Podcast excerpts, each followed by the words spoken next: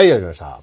はい、皆さんこんばんは、吉永健一です。吉永由紀です、こんばんは。えー、吉永健一の声も真っ裸、はい、だいよんじゅうきゅうやに。よんじゅうきゅうや、来ましたね。ついに。ついに。一応よんときゅうは僕が好きな数字なんですけどね。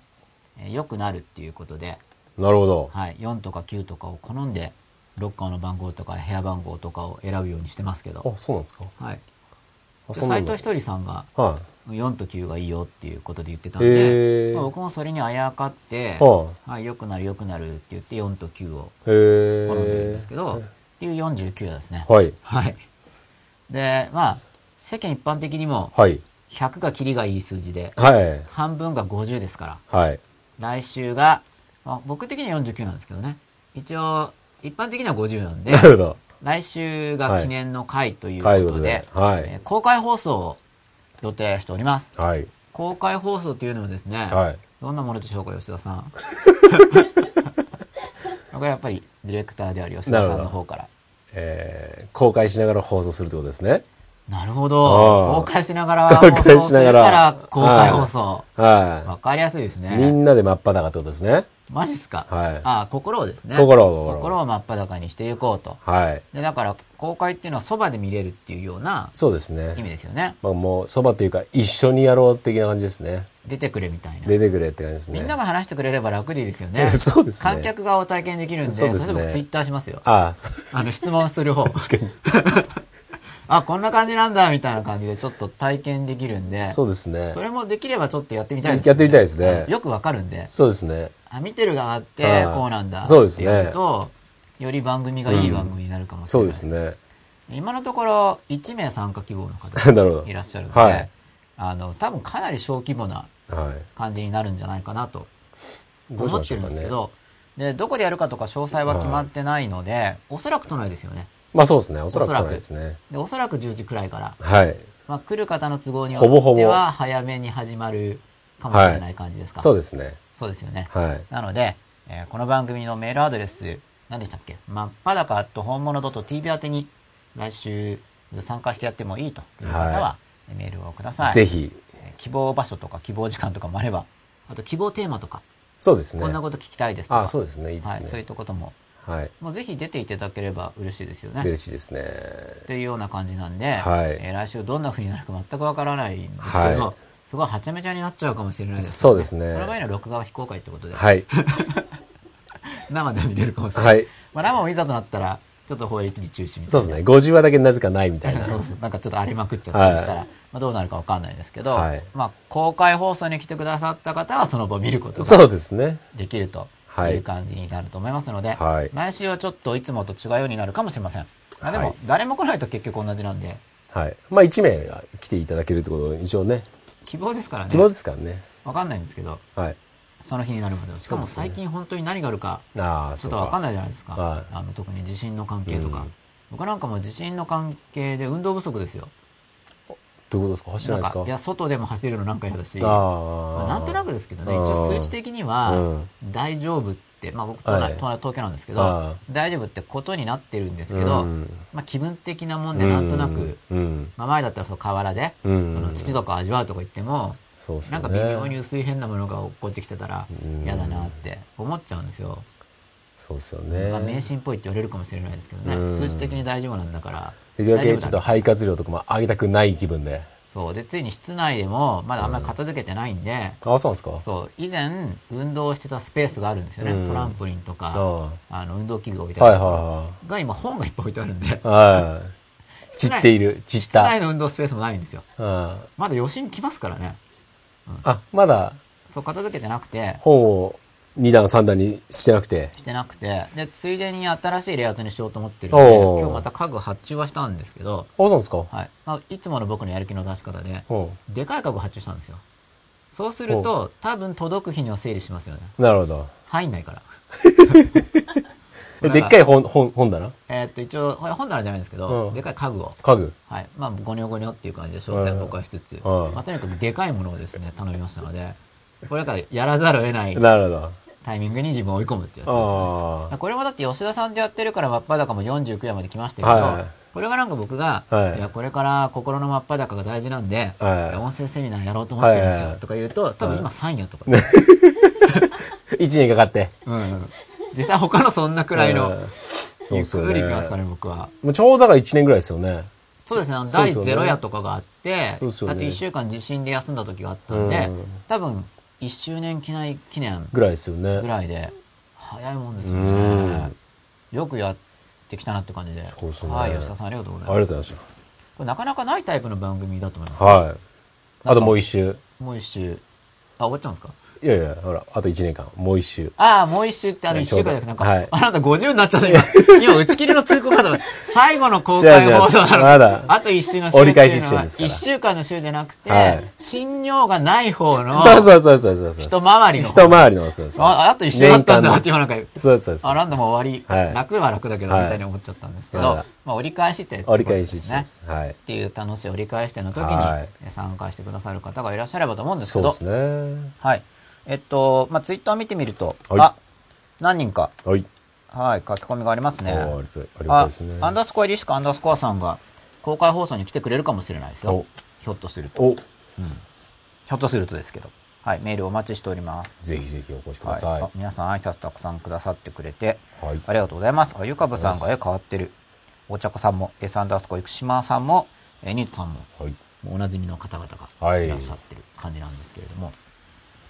ご飯って書いてあるんですね。何ですかご飯って。ご飯。ああ、ゆかぶさん。はい。うん。なんでしょうね。ご飯食べたいって意味じゃないでしょうか。なるほど。今、吉田さんがアイコンをじーっと、はいはい、見つめているところです。寄らないとよく何書いてあるかわかんないですからね。そうですね。うん、でよんじゅうきゅう夜で、これ、これ前話したと思うんですけどね、これも。まあ、良くなるのよん級 で,、はい、でなんでそうかっていうと、はい、多分世間的になんか死とか苦とかっていう、うん、なんかのよろしくの よん,、ね、よん級ですよ、はあうん、あなるほど、はい、ヤンキー用語のヤンキー用のそっちのイメージがあるんで、はいはい、なんかそうですよね、うん、基本的に避けるそうそう煙たがられてるわけじゃないですか、うん、だそこをあえてこう、うん、良くなるって言って、うん、考えるっていうことだと思うんですけどね、うんうんうん、あの説明つけるなら、うんうん、まあよん級で良くなるよっていうふうに駐車場の番号とかなかったりしますよね。よんとかきゅうとかってね抜いてるとこありますよね。あそうそうそうそう、ね、ビルとかホテルとかでも、ね、ありますよね、うん、まだなるべくよんでもだから多分ひとりさんの影響なのか、うん、最近ロッカーとかでもよんときゅうが埋まってることって前よりやっぱり増えた感じがするんですよ、うん、僕の子供の時とかよりなるほど、うんまあ、気にしない人が増えたのか、うん、良くなる派が増えたのか、うん、理由は分かんないんですけど、うん、結構最近埋まってますね最近はっていうよんじゅうきゅう夜なんですよね、うん、で今日のテーマは、はいえっと、これテーマ出てるんでしたっけ今日のテーマは、はいえー、繰り返される感情ということでお送りしたいんですけれども、はいまあ、テーマ通りにいくかどうかも分かんないです、ね、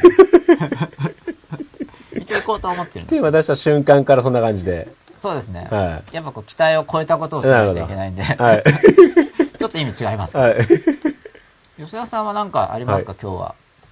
イントロ話っていうかイントロ話ですか、はい、繰り返される感情、うんまあ、急に振られてもって感じですよね、 そうですね、はい、え繰り返される感情っていうことで、はいえー、お話しようと思ってることは、はい、どういうことあそう先週ちょっと僕あのベイトソンさんのことをベリクソンって言っちゃってたと思うんでああれ別流れで別に上がってて、はい、誰も言ってくれないとか言って人のせいにしながら、はい、繰り返し言っちゃいましたっていうことで繰り返される感情、はい、あの一回間違ったことを人は繰り返しちゃうっていう話で一応つながってるんですけど、はい、これ例えば、はい、あの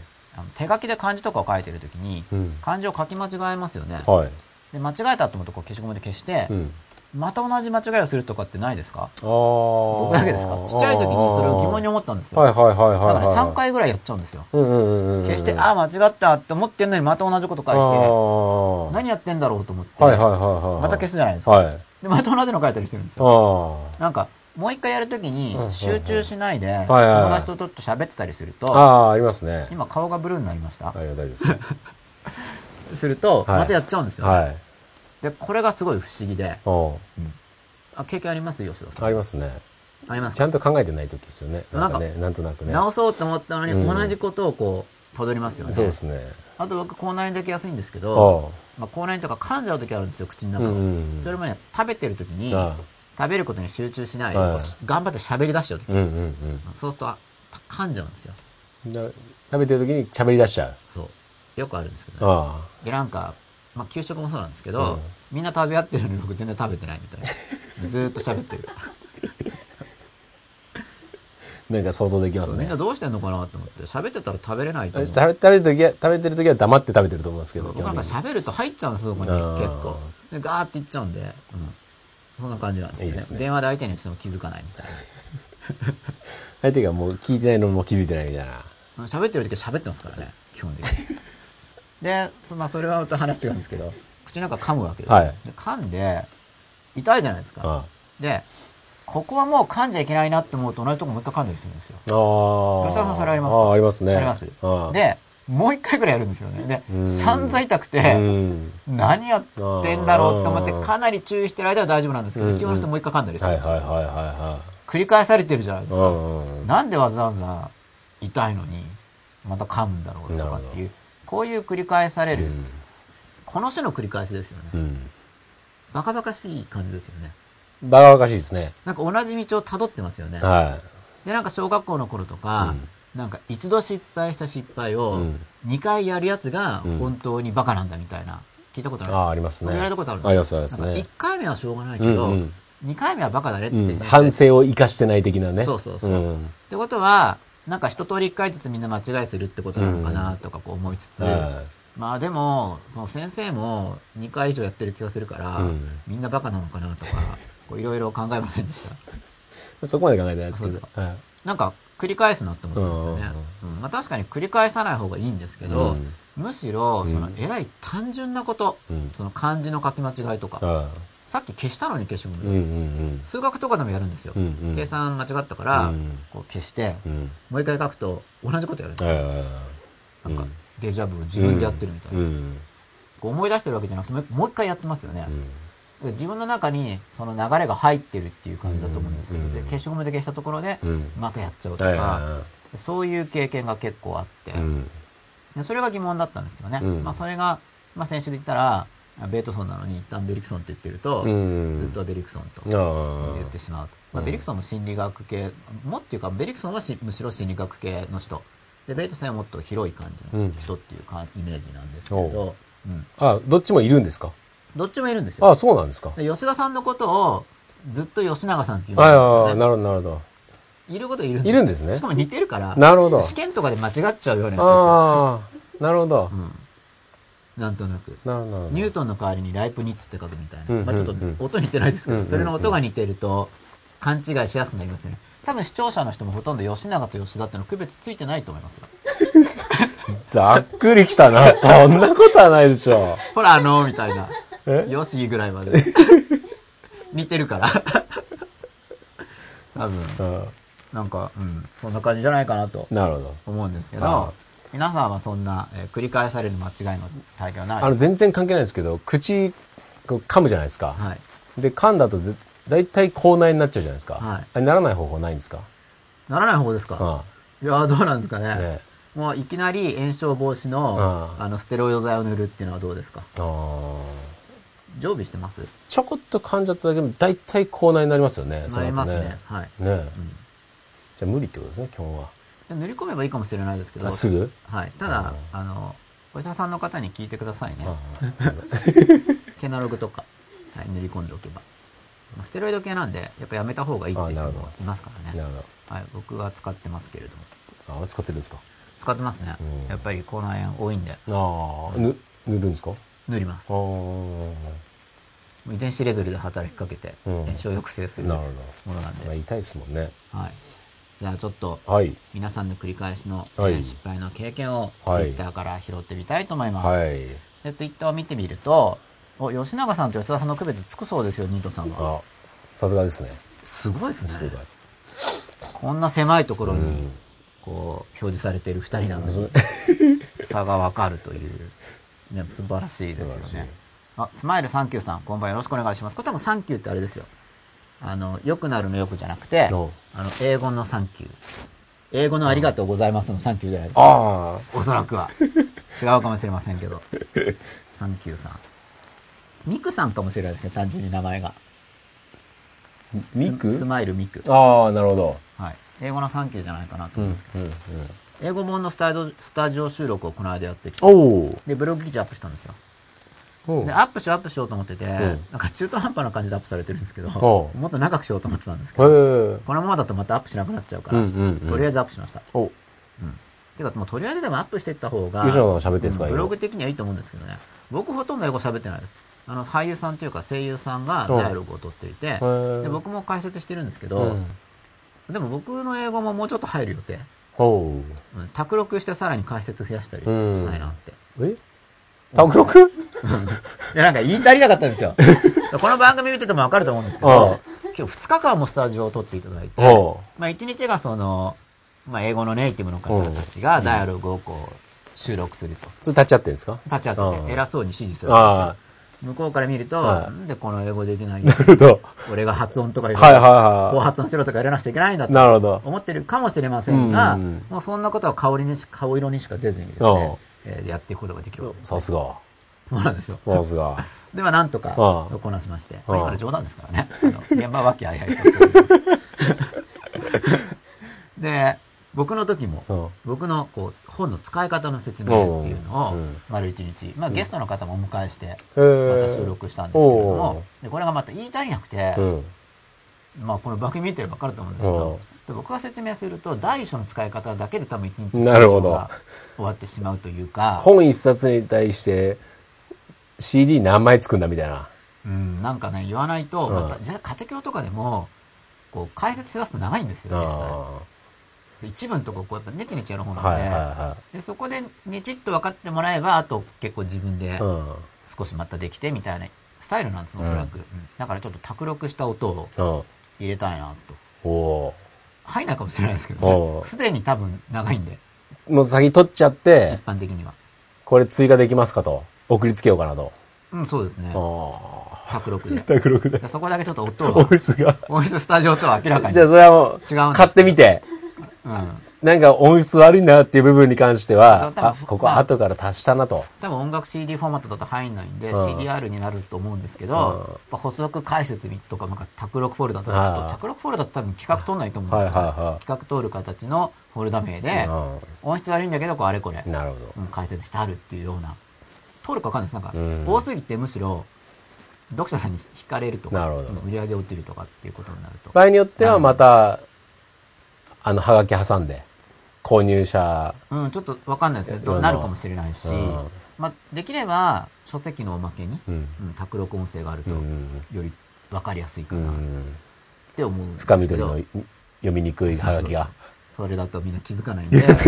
属 シーディー に入ってれば、気づくから。深緑に黒いフォントで探してくれる人だけに見えればと思ったら、なんかまとめて捨てられる感があるっていうものだったんですけど、ちょっとそれ思考法の話で、ちょっとうちはネタで分からない感じですよね。ちょっと卓録でやろうと思ってますね。なるほど。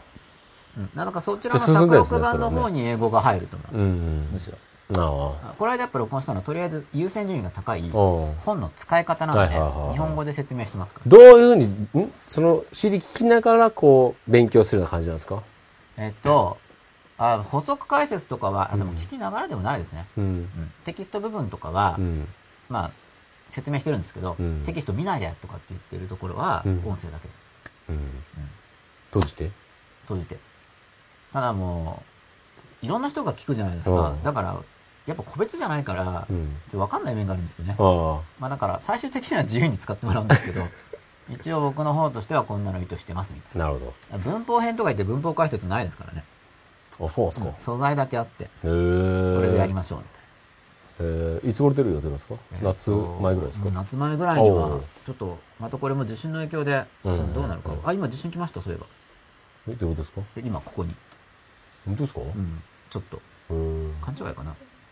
揺れてる気がしますよ。っていうところなんですけどね。っていうところでまたツイッターをちょっと、えー、拾ってみたいんですが、あれこれは、あ、そっか。あ、でも、特に皆さんの、えー、間違いとかないですね。あ、その通りです、さすがですってスマイルサンキューさんから来ました。これはミクさんが当たったのかサンキューが当たったのか、あ、まあ、どちらかが当たったんですね。うん、その通りですって書いてあるんで。まあ、おそらくサンキューですけどね。おそらくさん級がいきますか、吉田さん。さんじゅうきゅうさいってこともああ、ね、ありますけど、でもその通りです。でも来てますからね。そうですよね。多分さっき言った中のどれかが、ね、正解なんじゃないかと思いますが。ですね。そう。この繰り返される間違いっていうのがテーマなんです。はい、今日は。はい。まあ、繰り返される感情って書いてありますけれども、うん、その元になるのがさっきの繰り返される間違い。うん、例えばなんか塩をドカッて入れすぎて、うん、ああ失敗したと思って水で薄めたのにもう一回ドカッて入れちゃうとか、はいはいはい、なんかちょっとしたこと、うん、なんかちょっとした間違いが、うん、なぜか繰り返される体験っていうのをやってしまう。うん、なんか普通のその一回やったら反省してとか、うん、そんな高級な話じゃなくて、なんかちょっとしたことでまたやっちゃうっていう、うん、まるでそのレールが定められているかのようにやってしまうっていう現象。うんうんうんはいっていうのを私たちは、うんえー、体験しますよねっていう話を、はい、皆さんに確認したかったんですけど、うんまあ、でも今吉田さんもありますっていうふうにおっしゃってくださったんで、うんね、吉田さんもなんか例ありますか、えーまあ、僕今漢字とか、えー、口噛むとか言いましたけどそうちょっとした間違いあのメールとか返信とかしてる時ありますね、はい、どんな感じなんか同じこう、こう打ち込んで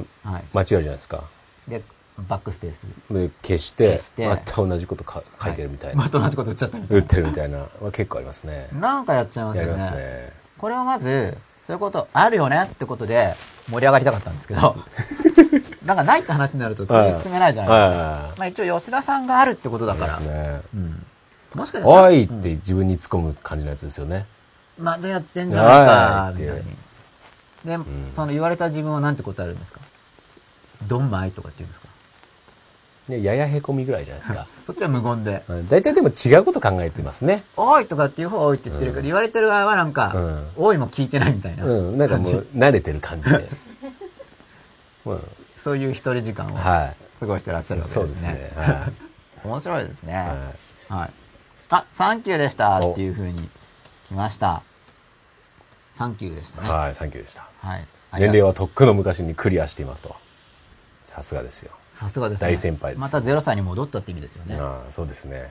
クリア。クリア。リセットの方で。リセットの方で。はい、クリアしてる。クリアしたんだと思います、ね。はい。まあ僕も何度もクリアしてるんで、はい、今やっとろくさいになったぐらい。ああ、なるほど。ろくねんまえにクリアしていれば今ろくさいですからね。まあ、クリアっていう感じでいきたいと思いますけど。はい、行きましょう。さあ、それで、まあそんなちょっとした間違いっていうのが、繰り返されるって体験をするわけですけど、はい、まあ今日は使いたいのは、もうちょっと大きい話で、うんえー、繰り返される感情っていうことを、まあ、もちろん言っていきたいと思うんですが、うん、これ何かっていうとあの大きな、うん、感情に傷があるような心に刻まれるようなすごい大きい感情っていうのを体験することがあるんですよね。もう本当にもう苦しみとか、うんえー、悲しみとか、うん、すごい怒りとか、うんうんうん、その特にマイナス系のものですね、まあ、プラスでもいいんですけど、非常に極端な感情というものを体験してしまった場合、私たちはですね、人生の中でそういうことってあると思うんですよ。で、極端な感情を体験してしまうと、これ非常に面白いことに、まあ、私たちの傾向としては、またその感情を、あの、取りに行くんですよね。取りに行くっていうのは、味わおうとするんですよ。面白いのはその強さっていうのが問題で、プラスの嬉しい感情があってもまたそういう感情を味わいたいなってなっちゃうし、うん、マイナス側もやっちゃうっていうのが、うん、これマイナスもやっちゃうっていうのが実にポイントで繰り返されちゃうんですよね、はいはいはい、ただマイナスの感情の場合には、うん、自覚レベルでは、うん、もうあんなの嫌だって思って、うんうんうんまあ、プラスの方は、うん、もう一度あの感情を味わいたいって、はいはいはい、意識レベルでも考えてますけど、うん、普通マイナスのすごい悲しみとか、うん、悔しさとか憤りとかっていうのは、うん、もうこんなことは味わいたくないって思うんですよ、うんうん、意識では、うん、だけどその後の人生において選択しますよね私たちは行動、うん、その感情を再体験、うん、もう一度その似たような感情を味わう側の選択っていうのをついついついついなぜかやってしまう、うん、感情は再体験されようとする、うん、でそれがさっきの漢字間違っちゃった時に消したのにもう一回その間違いのこう感情をなぞる、うん、同じ間違いをまた書いちゃうように、うん、その過去の感情と同じような感情を、うん、もう一度その道をたどろうとしてしまうっていう傾向があると思うんですね、うん、どうですかありますか、うんうん、これなんかまたないみたいな話になっちゃう。あいやわかりますわかりますよ。吉田さんわかります。わかります。ありがとうございます、うん、番組見てくださっている方は、うんえー、あまずアップルアンダースコアナンバーさん、これから参加します。話わかるといいですね。うんえー、小串やしさん、自分が繰り返しを心の中で望んでいるでしょうか。これはえっとどういう意味だと思いますか、吉田さん。いうマイナスの方ももう一度やっちゃうのは、うんうん、実はそのあれじゃないですか、心の奥の方ではそれをあそうですね、うん、ここの方では望んでるっていう解釈は、うん、もちろんできますよね。だってまたやっちゃうわけだから、うんうん、まあ以前お話しした感情に中毒性があるって話にも似てるんですけれども、まだ中毒、まあ、中毒性があるって話に似てますね。うんうん、マイナス側の感情でも仮にもう苦しいような感情でも そうですね、うん、それをまた体験しに行ってしまうという、私たちにはそういう面があるというお話について今日は話しようと思うんですけど、うん、アンダースコアリシュカアンダースコアさんから、これなんて呼んだらいいですかね。厚いメガネの万歳さん顔文字メガネじゃないのかなこれ、ですね、巨トン驚きの瞳孔が広がっている絵ですかね。うんうん、フクロウみたいですね。フクロウみたいですね。うん、失恋とかもですか。失恋とかも、うん、入ると思いますよ。だから失恋とかですごい悲しい思いをしたりするときに、うん、またその悲しみの方を取りに行っちゃうんですよね。うんうん、つまり一旦こう非常に大きな感情体験をしてしまうと、うん、別種の感情に行くんじゃなくて、うん、その感情をまた取りに行ってしまう。うん、まあ一回美味しい料理屋さんに入ったら、うん別の料理屋さんをトライするんじゃなくて、うん、また行ってしまうみたいな、うん、ちょっと比喩としていいか分かんないですけど、うんうんうん、問題なのは美味しくなくても一、うん、回行ったことがあるから、うん、また行くということですね。うん、なんとなく分かりますか。なんとなく分かりますね。なんか、うん、なんでしょう、なんであん、あんな人と付き合ってんのみたいな人がまた、はい、別れたっつってまた新しく付き合ったっつったらまた同じような人みたいなね。同じような感情を味わってますよね。なんかね、うん、感情の振れ幅を求めてる感じで、うん、その感情が触れたってことがすごいこう意味があるというか、うん、だから前ある種の感情が自分の感情をグワッて振ってくれれば、うん、その種の感情は自分の感情を振ってくれたから、うん、またその種類の感情を取りに行っちゃうんですよね。あの感情をふ揺れ幅をガッてやってくれたという実績があるから、うん、自覚レベルではマイナス感情って苦しいんですよ。うんうん、あんなの嫌だって自覚レベルでは大抵思いますけど、うん、ところがまたそれを取りに行って、うん、その感情体験をしてしまうんですよね。うん、でこれに気づくことがどうして有用かというと、まあ、特にそのマイナス側を繰り返しちゃってる人は、うん、まあいいんですけど楽しんでれば、うん、ただ普通自覚レベルでは嫌なんですよ。うんうん苦しいんですよ。うん、だからこのパターンにをやってることに、まあ、こういうまたパターンとかをまず知識で聞くと、うん、あれやっちゃってるかなって自覚できると、うん、こう自分のやってることが見えてきますよ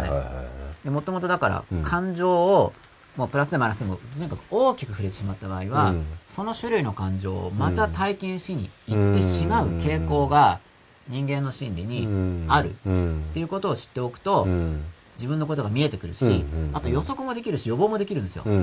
ん、ここでまたこっちに、うんうん、多分行っちゃう過去の、うんうんうん、またこの、この感情を取りに行こうとしている、うん、感情を取りに行こうとしているっていう、うんうん、自分の中の、うん、その流れ、うん、感情を取りに行こうとしていると、うんうん、結果的に星の感情で、うんうん、その感情を味わおうとしている、うん、またその退屈な、うん、何もない日々、うん、感情の揺れがない日々ではなく、はいはいはい感情体験をし、うん、過去の実績があるしかも、うん、マイナス感情また言っているだから、うん、やるんだったら、うん、感情の種類を変えることで人生が変わるわけですよ、うんうん、仮にまあもちろん究極的には、うん、その感情の波がないような、うん、穏やかな人生っていうのにたどり着いてもいいと思うんですけど、うん、やっぱりそこに至る前段階としては、うん、その感情の振れ幅っていうのを求めると思うんですよ、うん、だって映画に行くのもそうだし、うん遊園地に行くのもそうだし、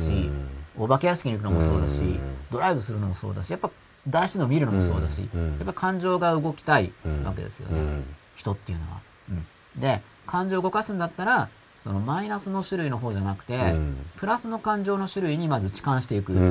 ていう戦略を僕自身が取ってるわけです、うんうん、でその感情の振れ幅っていうものを存分に味わっていけば、うん、今度はその先のものとしてもっと穏やかな心情を求めるパーセンテージがおそらく上がるだろう、うん、もう僕も穏やかな気持ちもちろん求めるんですけど、うん、にじゅうよじかんずっとそれがいいか、うん、って言ったら僕はまだそこまで行ってないですね、うんうんうん、にじゅうよじかんの中で、うん、むしろ映画とかによる、うん、まあ他のでもいいんですけど、うん、こう感情が揺れるようなものも求めてるんですよ、うん、それをまず自分で分かる、まあ、これ真っ裸にまた、うんうん、自分が何やってるかっていうのが見えてきますよね、うん、で感情のこう振れ幅を求めるにしても、うん、そこで自分にとっては不幸である、うん、感情は体験できるけれども不幸な体験だっていうのを取りに行こうとしている傾向に気づけるようになるんです、うん、こういう話を聞いていると、うんうんうん、っていうのがお伝えしたいことでなんですけれども、うん、はい、ちょっと話してみましたけど一気にざーっと、はい、どうですか吉田さん、そろそろトイレタイム取れたんですか？まださんじゅっぷんですよ多分一通り話したなって思って、うん、要するに何ですか、やっぱりこう刺激を求める動物なんですかね、はい、基本的に人間は、うん、僕はそう思いますね、やっぱりね基本的には、うん、あの子供もそうですよ、うん、だから感情体験を求めてるんですよ。そうですよね。お金じゃお金以上に、だからお金とかでも、うん、結局感情を求めてて、例えばじゃあ全然収入がない時代っていうのが大抵の人がありますよね、うん、で全然収入がなかった人が、うん、じゃあ初めてひゃくまんえんとかっていうその一つの桁を超えて、うんまあ、いちまんえんでもいいんですよ、うん、小遣いが全然なかった子供がなんかお年玉で初めていちまんえんなんかこうジャンプアップしてもらったりしたら、お金も嬉しいけどこう感情が動きますよね。そうですね。感情が、うん、で感情が動いたら、うん、まずその中毒性があるっていうのを知ってることが大事、うんうん、楽しいんだけど。そうですね。そう、まあ、だから僕はお酒飲まないですけど、うん、これはおそらくなっちゃうんですけど、うん、お酒とかも中毒性みたいなものが習慣性みたいなものがあって、うん、やっぱり上手に飲んでる人っていうのは、うん、その習慣性中毒性に踊らされずに、うん、うまく取り入れてる人だと思うんですよ。そうですね。うまくやってる人、うんうんうんうん、だから感情もそういう中毒性があるんで、うんうん、だから本当にもう中毒みたいに感情にすごい染まっちゃってる人っていうのは、うんうんうんうん、やっぱり傍から見てると、うん、あの異様な感じがするくらい感情に染まっているはずなんですね、うん、別にちょっと破滅的なね破滅的な、うん、だからそれはだからどう理解するかといったら、うん、あ激しい感情の体験を求めていて、うん、もう中毒だから、うん、その刺激がないとダメなんですよ、うんうんうんうん、もう辛いんですよ、うん、その単なる退屈を超えて、うん苦しいんですよ、うん、単に退屈がですね、うん、言ってられないんですよ、うん、その苦しさに。なんで、まあ、破滅的なこととかも結構不安だったり、うんうん、感情が動くんで不安とかですら中毒になってくるんですよね、うん、感情って、うん、だから感情って本当にすごい、うん、でそれで自分自身の幸せっていうのを構築するときに、うん、だから中毒性のあるものに振り回されるのって、うん、もちろんその体験してるときに気持ちよさとかあのなんか充実感とかあると思うんですけどね、うん、でもそのトータルで考えたときにそれがやっぱマイナスな副作用もあるものっていうのは、うん、なるべくマイナスを減らして、うん、プラスプラスって持っていったらより幸せになっていきますので、うんうん、ということで、はいあのまあ、こういうお話を聞いて思い当たることがある方結構いるはずなんですよ、うん、いるはずだと思ってお話してるんで、うんうん、ある方はこう思い出してそのあこういう感情をどうも取りに取りに行っているっていう感覚が大事なんですよ、うん、これは自分の主体性を取り戻してるんですね、うんうん、自分からその種の感情を取りに行っているって思わないで、うん、なんとかのせいだから、うん、なんとかのせいだからって思ってっちゃうと、うんうんうん、変われないんですよ。そうですね、うん、だってな誰々のせいだからとか、うん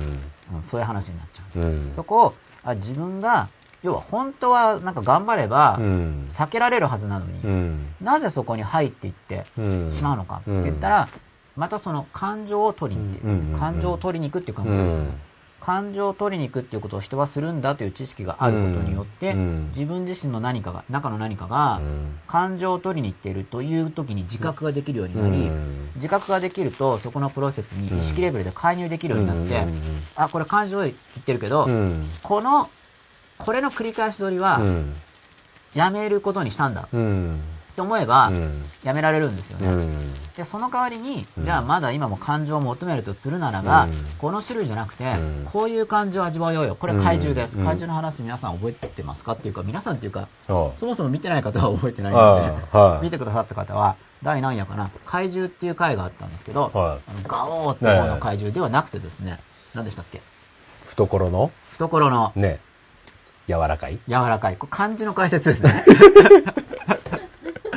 そんなの打った気がするな。ああ、タイトルで、はい、そんな怪獣。怪獣。感情を怪獣してるんですよ。うん、感情、例えば肉体っていうのは、うん、あの食わせろ、うん、眠らせろ、うん、あと性的なことをやらせろみたいな、うん、三大欲求肉体を持ってるわけですよ。うんうん、食わせろ、寝かせろ、やらせろと、うん、あとは、えー、運動させろとか、うん、風呂入れろとか、まあ、肉体も欲求持ってますよね、うん。で、感情っていうのは、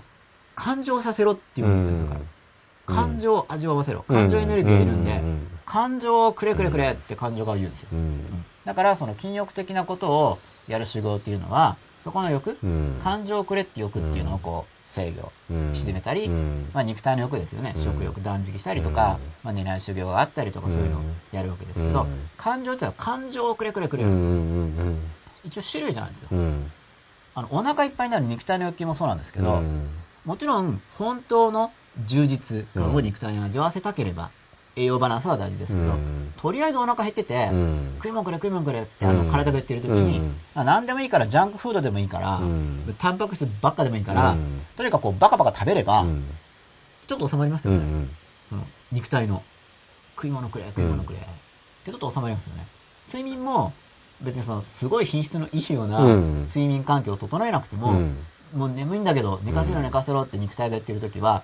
とりあえずなんか寝ればに、さんじかんでもろくじかんでもくじかんでも、うん、とりあえず寝ていけば、うん、それほどその品質なんか深い眠りの、うん、空調とか、はい、ベッドとか照明とかにそんなこだわらなくても、うん、とりあえずとりあえずは良くなります、ね、そうですね、最高の回復はしないかもしれなくて、うんうん、同じように感情も、うん、感情くれくれくれくれってなるんで、うん、そこでその自分にとって本当にいい種類の感情じゃなくても、うん、ジャンクフードでもお腹がいっぱいになるように、うん、あの腹ペコよりは、うん、ジャンクでもいいから食べた方が、うんうんうん、マシなんですよ、うん、だからいい感情体験がない場合は、うん、何でもいいから感情が欲しいんですよ、うん、感情が、うん、だから感情を取りに行くんですよ、うん、でそこに気づくことができれば、うん、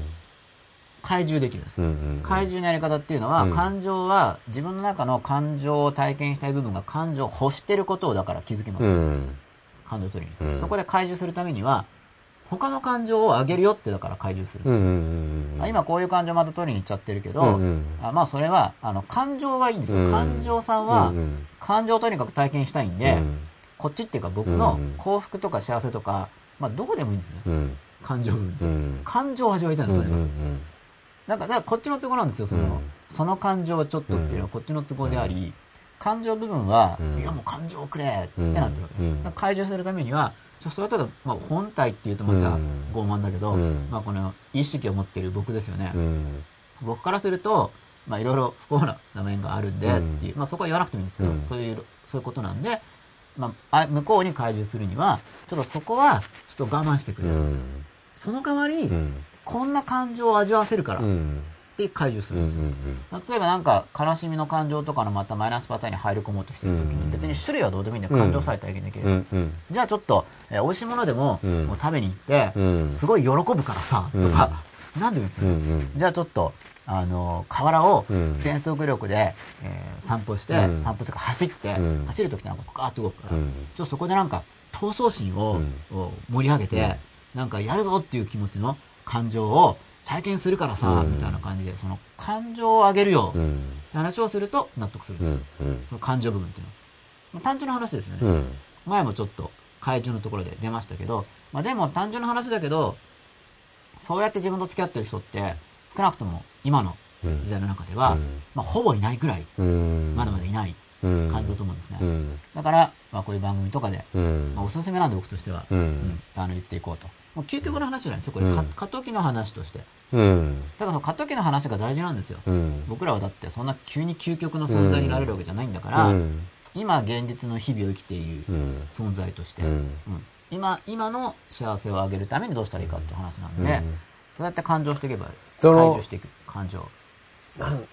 大人になってあんまり感情に踊らされるのって、うんはいうん、あのよろしくないかなと思うんですけど、はい、そのじゅう代とかはなんかある程度感情にそのなんていうんですかリードを任せるっていう体験っていうのが結構最終的にそこに行き着くために結構僕は重要なんじゃないかなっていうふうにそのあまり理屈的なことを最初にあの学ぶよりもまず感情にこう身を任せるっていう、はい、そっちに行ってある程度とことん行くことによって気づく気づきっていうのも結構あるかなっていう気がするんですけど、あ、それやっぱりね、こういう話を聞くだけと、うん、実際にいろいろな感情を体験したりとか、うん、まあそういえば振り返ればそういう感情を取りに行くとかってあったなっていう記憶がある人は、うん、やっぱり理解度が違いますよね。意味がわかるっていうか、うんうん、でなんかそれがそういう感情をあんまり出すのがよろしくないとか、はい、なんかいろいろあるじゃないですか、はい、感情に踊らされちゃいけませんとかっていうのが、はいはい、すごい低年齢の段階で教育されてるような感じがして、あ、すごいしょうがないんですよ。なんかいわゆるいい子ちゃんを作ってるってやつですよね、うん、でそこの、えー、と感情を出すのがはしたないって話についてちょっと補足したいんですけど、うんはいはいはい、例えばじゃ肉体の食欲ってありますよね、うん、食べるのも、うん、なんかいつでも何でも食べてたらはしたないですよね、うんうんうん、なんか会議中なのに、うん、ボリボリ食べてみたいな、はいはいはいはい、うん、なんか仕事中なのにご飯食べてみたいな、うんまあ、楽しいけど、うんまあ、はしたないとされますよね、うん、でもそれって決して食べるのよって意味じゃないですよ、うん、そうですよね、うん、この仕事中は食べないよねっていう、うん、でも逆に食事の時はみんなで食べようよってなるわけですよね、うん、だから感情もそうで、うん、感情体験ってだから必要なんですよ、うん、そのだから普通の人は食べますよね、うんうんうん、普通の人は食べるし、ね、基本的な欲求ベースですよね。そう、感情体験も基本的な欲求にあるわけです、うんうん、ただそれを普段は、うん、だいつもいつも食べてるのがおかしいように、うん、い, いつもいつも騒いでるのがおかしい、まあ一応社会生活、うん、今の社会生活の中ではおかしいように、うん、いつも感情を求めてるっていうのも良くないってだけの話なんで、うん、それをなんか、例えばいつも落ち着いてなさいって言うとやっぱり弊害があるはずですね。うん、要するに授業中は弁当食べちゃいけませんよっていうディレクションと、うん、絶対物食うなよっていう意味が違いますよね。うん、ですよね。コンテクスト的に、うん、授業中の話だけをしてるんだって言ってる方は思ってるかもしれないけど、感情とかってさすがに食べ物が言ってる側の人も把握してると思うんですよ。うんうん、四六時中食うなって意味でそもそも言ってないと思うんですね、うん、でも感情の場合って感情ニーズってあるよねっていうのが実はまた社会的合意に達してないから、うん、不思議なことに、うん、達してないんで、あの感情なんか全く体験する必要ないじゃないかっていう指示が飛んでくることが現にあるんですけど、それはもう僕は感情必要だと思うんで、うん、だから食事する時が必要であるのと同じように、うん、その断食とかをやってる方じゃなければ、感情とかも特殊な道を目指している人じゃなければ体験が必要なんで、そうですよね。そう、だからそれをどういう風に取るかなんですね、うん、不幸な形にならないように感情体験をやっていこうって考えて、その感情の供給を自身に対して行う、うん、自分自身の意識っていうのは自分のこう舵取りをするわけですけど、きちんと自分が十分な感情体験ができるように舵取りをしていく。だから感情を抑えるってことを言ってるんじゃん、まあ、もちろん抑えなくちゃいけないシチュエーションってあるんですよ、うん、だけどずっと抑えるってことは全然言ってないんで、うん、あ、そう、それで今週の土曜日に感情ウェブナーっていうのやるんですけど、えー、あ、知らなかったですか。 あ, あ、あれ何に書いてあるんですか。え、メルマガ。あーえ、知らなくていいんですけど、はい、あ、えっとですね、うん、吉永健一 .com スラッシュ感情ウェブナーっていうところでページがありますので、はい、まあ興味のある方はぜひ受講していただければ無料なんで。あ、そうなんですか。ただあのえっと、アプリケーション入れなくちゃいけないんで、環境によっては受講できないかもしれないです、えー、っていうのをやりますけど、ね、うん、今週の土曜日なんか先去年やるって言ってたんですけど、去年中にやるかもって言ってたんですけど、はい、まあそんな感じになるわけですよ。なるほどなんで、はい、まあ、やっぱりこう、ね、期日が決まってるっていいな、うん、決まってると多分やるんで、うんね、だからそこの感情をね、そのコントロールするのと、はい、やっぱり抑えつけるっていうのが、うん、結構混同してるっていうことが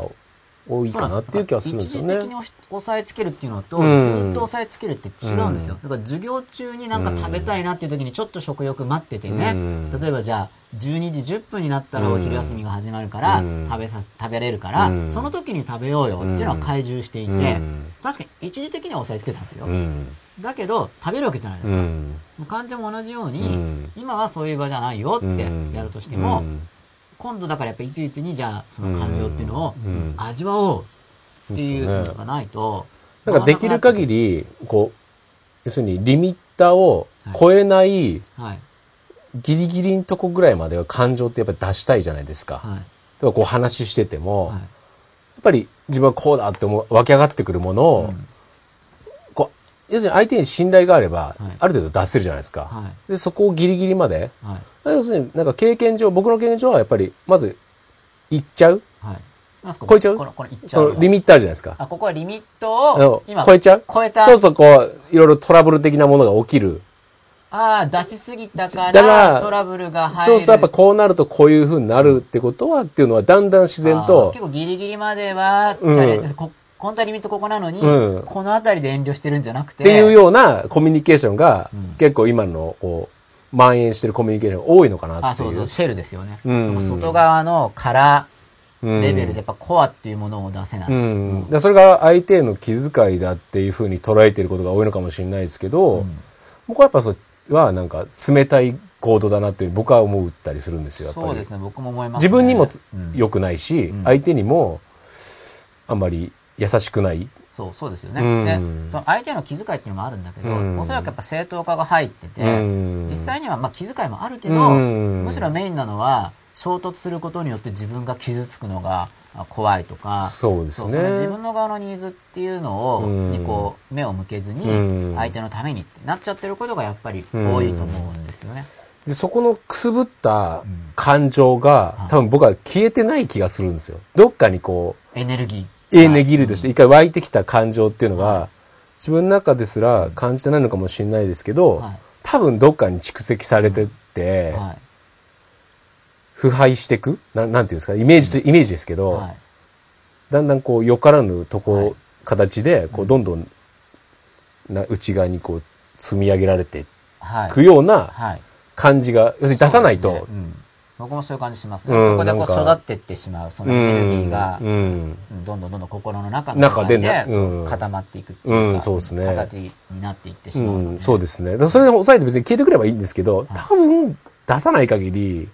そうなんですね。よね、なんか欲求だから。どうやって出せるかっていう部分。そうですね。で、この間のそのベートソンの話が関わってきてて、要するに出しても大丈夫っていう関係性があると、その感情を表現しても、もっとメタレベルの感情っていうのがあって、例えば怒ってるとしても、本当にこうバチバチにぶつかっちゃう関係性と、怒っちゃうんだけど、そのメタレベルでは笑っちゃってるっていうのがあるんですよ。なんかそのなんか怒っちゃってる感情交換をしているシーンがおかしいよねっていうのがバックにある場合は、それ関係性が違うんですよ。メタレベルではその楽しい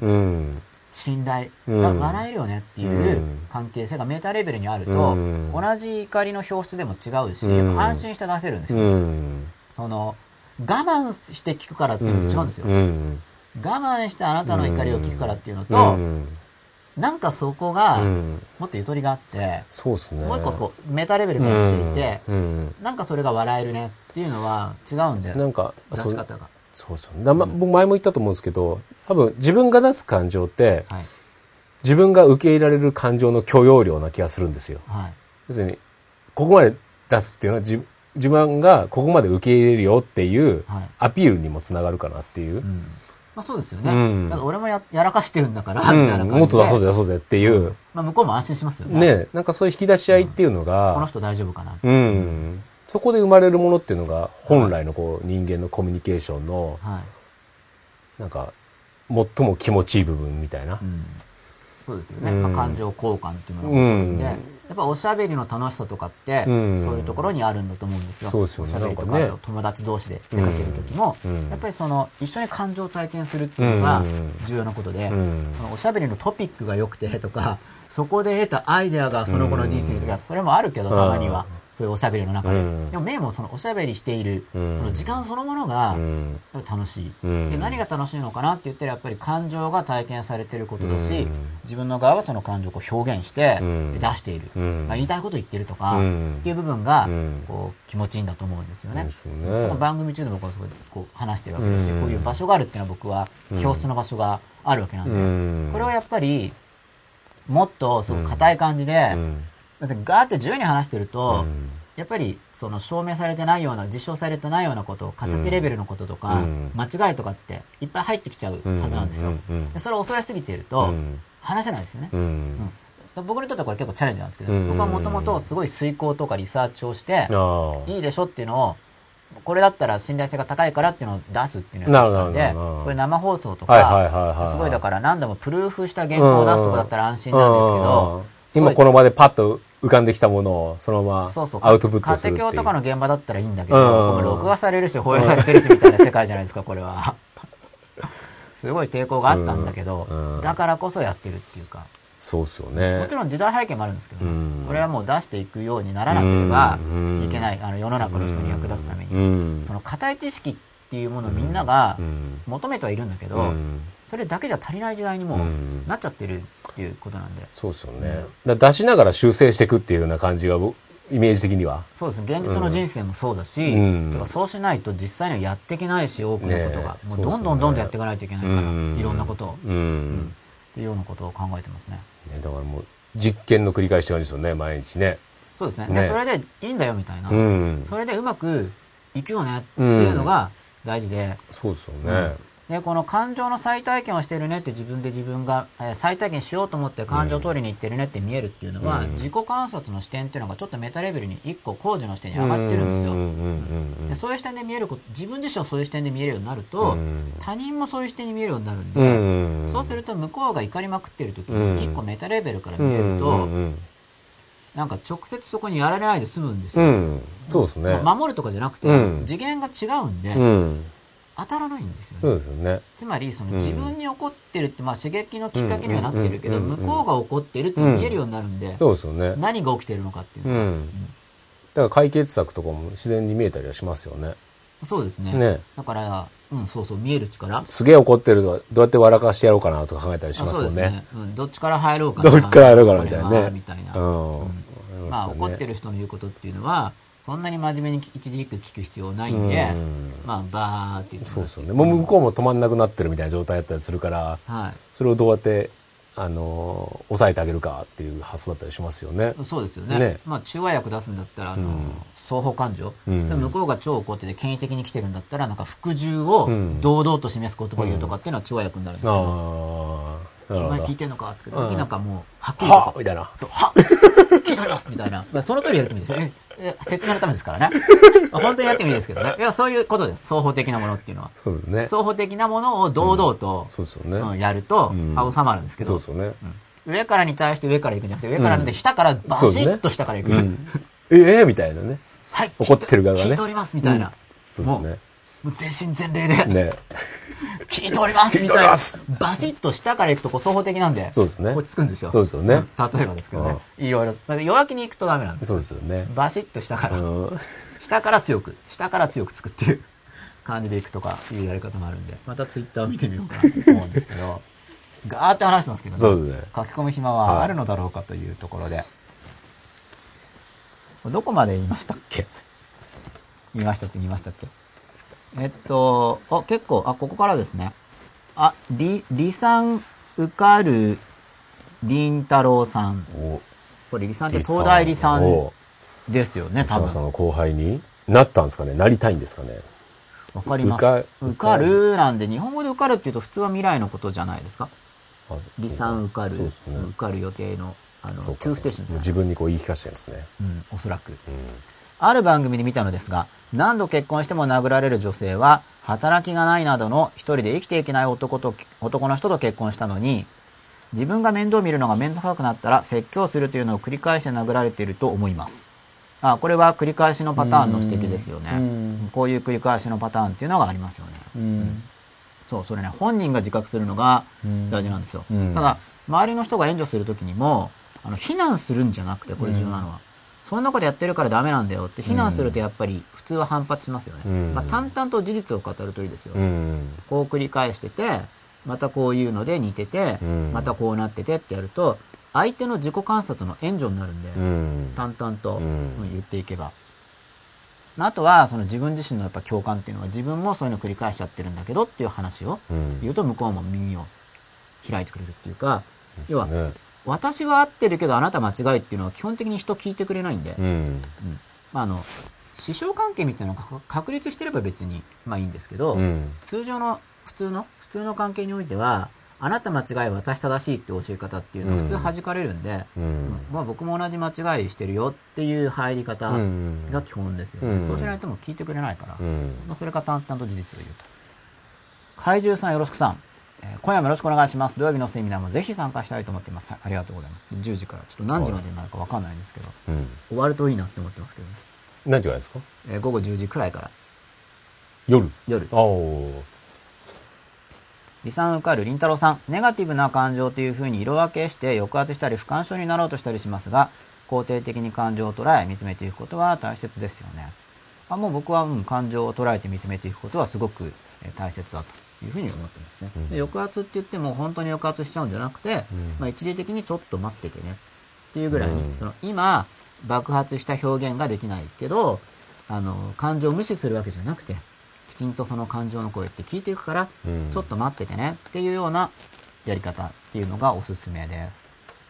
真剣に疑問コーヒー、えー、ミルクナンバーワンさん、なんで今夜もなのにバック青空に太陽、かっこひまわり、かっこ閉じなんですか？クエスチョンマーク。これは吉田さんのやつなんで、吉田さんどうぞ。太陽真剣な疑問に対して今夜もなのにバック青空に太陽なんですか？夜なんだから青じゃないんじゃないかみたいな感じなんですか？なるほど。どうでしょうか吉田さん。これは夜だからこんな感じでひまわり。あえてですか？あえて。これは僕の心の中のイメージですね。あ夜だけど夜だけどにじゅうよじかん心の中はもう明るいひまわりなんだよ、はい、っていうのを表現してるわけですね。そうですね、うん、じゃあこれ見てる方吉田さんの心の中の心象風景が見えていると、はい、巻き込んでる感じで、うん、押し付けてる感じで広めたいわけですね。広めたい。おすすめですね。これこれいいよねってそうですね。そういうわけでもないですか？はい、おすすめですよ。おすすめ。こうなるといいよっていう、はいはいまあ、昔夜のバックありましたもんね。確かにありましたね。今出そうとしているところですか？そうですね。少々お待ちください。今吉田さんが出そうとしてます。はい。出るかな？まあちょっとよんじゅうろっかいやってますけど。おー出ました。前はこんな感じでやってました。夜っぽいですね。これ朝日ですか？夜っぽい。これはどっちでしょうかね。それとも吉田さんが光ってるんですか？木の下で、うん、ピカーって、ね、心のひまわりの光が。そんなイメージですよね。うん。まあ夜ですね。はい。光が差し込み始めて、ねまあ、こんなバックの、まあ、こっちの方がなんか明るい単純に明るいかなという感じです。ということで、はいはい、真剣な疑問へのお答えでした。はい、理算受かるりん受かるりんたろうさん、偽善的な気遣いワンコインワンコメントですね。あ続きもある。感情を出さないように気を使うものは相手にも同様の感情抑制を要求するという暴力性を発揮しますが、感情を出さないことはある意味暴力的だし強量ですよね。感情を出し合うことが一番だと思う。そしてそれをぶつけるとは違うということで。まあそういう関係性。なんか離散を狙ってる方の、うん、原告、ね、原告っぽいですか？なんかね、感情抑制を要求するという暴力性を発揮。はあ、英語に訳したくなるような、はあうん、こういうの訳すと単語力作ってぜひやってみてください。うん、まあ実際そうですよね。感情抑制を要求するっていう、まあ俺が抑えてるんだからお前も抑えろよっていうふうに、うん、つまり、うん、その感情を出さないように気を使っているときにこれ何が元にあるかというと、うん、あの相手のせいにしてるんですよね。うん、俺は感情を出したいけど、うん、お前に気を使ってるから出さないんだよ、うん、だからお前も気を使えっていう、うん、そういうことだと思うんですよ。その日本人のそういう気遣いっていうのはそっち方向に随分流れてる感じがしますよね。本来どうだったのか分かんないですけどね。僕本来やっぱりあのコアだったんだと思いますよ、うん、本来は自分自身の、うんまあ、本来っていうことで多数派じゃなくて、うん、本来ってことであれば、うん、本人の美学とかに沿っていった時に、うん、その方にハマって美しく出そうっていうことであれば、うん、それが本当にやりたい生き方だから、うん、我慢じゃないんですよ。自分の美学だから、うん、それは、そうですよね、そうですよね、相手のせいじゃなくて、うん、俺の生き方っていうのは相手がどんだけ感情を出してこようが、うん、自分はこのスタイルですっていうね。そう、相手のせいじゃなくて、うん、俺の美学っていうのは相手に別に要求しないんで、うん、でも相手のために俺は我慢してるんだっていう話になっちゃうと、うん、要求になっちゃう、ね、お前もみたいに、そうですよね、痛みを分け合うみたいになっちゃうんで、うんまあまあ、じゃあこっちもみたいなね、そうなんかねじれていくわけですよ、ねうん、だからそこはやっぱり真っ裸っていうこの番組全体をどうして扱っているテーマになるんですけれども、うんねうん、だからその感情を出さないように気を使ってる人っていうのはコアで生きてないんですよね、うん、本人が、うん、全然真っ裸じゃないんですよ、うんうんまあ、それは価値観があるから、うん、そのコアで生きるのが、まあ、いいとする立場もあれば、うん、そんなのおかしいって立場もあると思いますけど、うんまあ、僕はそのコアでやっていこうよっていう、そうですね、うん、側の人なんですけどね、うんうん、だから今のちょっと自粛とかもね、はい、ちょっとなんか似たような感じなのかなっていう気もしなくはないですけどね。うん、そう、だからそれもだから自分の生き方として自粛するのと、うん、なんか自粛モードだから、うん、我慢して自粛するっていうのはやっぱり違うと思う。なんかね、うん、僕も自粛してますけどね。もちろん、もちろんっていうかしてるんですけど。うん、何自粛してんですか？うーん、なんかあちこちちょっとしたことで自粛してますけどね。なんかコンビニに行っても水にほんしか買わないとか。え？買い、買い占めを？もともとは、なんかそんなの話題にもなってない時とかってバカバカ買うわけですよ。たまに行って、どこどこどこどこで。もともと。あ、なるほど。あ、そうか。地震の前から買ってたんだけど、言いたいけど、あ、そうか。なんかやりにくいわけですよ。はいはいはい。なるほど。なんかこの、買い占めが話題になってる時期にこう買うことが。まあ自粛っていうか、単純に自分が変な風に見られたくないっていうだけって言われたら、はい、そうですって感じですけどね。自粛なんですか？ そ, そ, それは自粛なんですかって問われてしまうと、うむむむとなりますけど、もともと買ってた、まあ、気遣いということでね。もともと買ってたのに。もしかしたら補充されないかもしれないっていうね。うん、前はね、補充される安心感のもとね。なんかどんどんやるとも後ろからガッタンって、あの、ね、そうですね、ありますから、この後ろの方に。そうですよね。別に人がこう置いてるわけじゃなくて、そうですよね。余ってるから。みんな水買わないでジュース買ってたじゃないですか。おそらく。そうですよね。僕水派でしたからね。うん、から最近なんかなぜか水が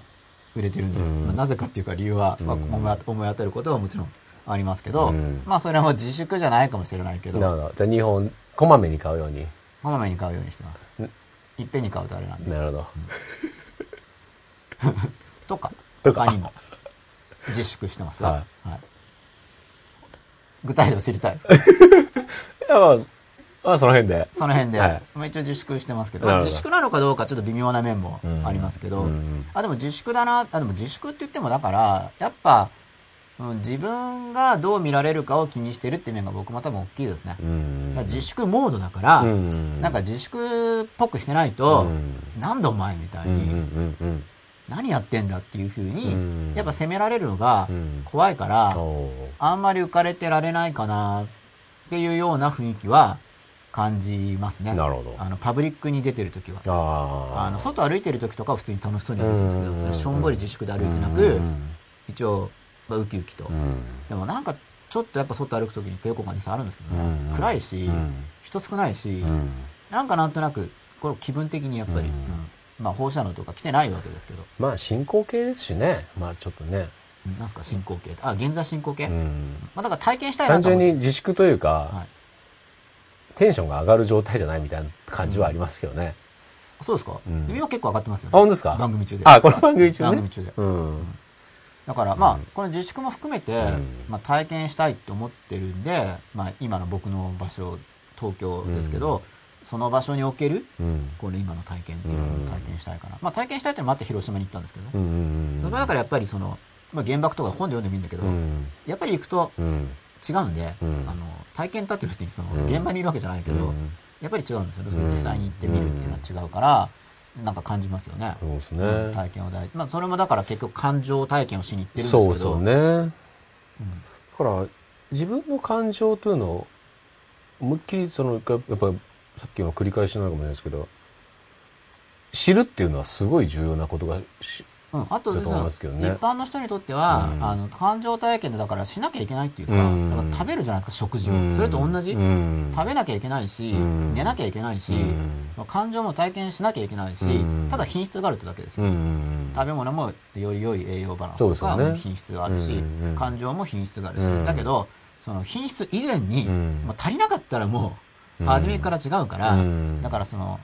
特に勉強とか哲学やってる人っていうのは、まあ、これも主義によるんですよ。快楽主義とかもあるんで、うん、快楽主義ってでも世間的な用語法だと意味誤解されてますけど、うん、あの要はあの肉体的な快楽とか、うん、これ僕が今話してるのは快楽主義じゃないですか、うん、快楽主義じゃなくて僕が今話してるのは何かっていうと肉体的な快楽とか、うん、感情的な快楽っていうのを学問やってるから犠牲にしてる人っていうのがいるんですよ。ああ、なんかわかりますね。そのような価値低いと見なしてるんですよ。つまり自分自身を否定してるんですよ。うんうんうん、今の自分の人間というものが、まあ、実存というものが、うんうんうん、それ肉体的なニーズとか、うん、感情的なニーズを持ってるのを否定したいんですね。うんうんうん、もっと特殊な存在であるというふうに思いたいと否定しちゃうんで、うんうん、肉体的な快楽、感情的な快楽と軽視するんだけど、うんうん、僕はそれを進めない。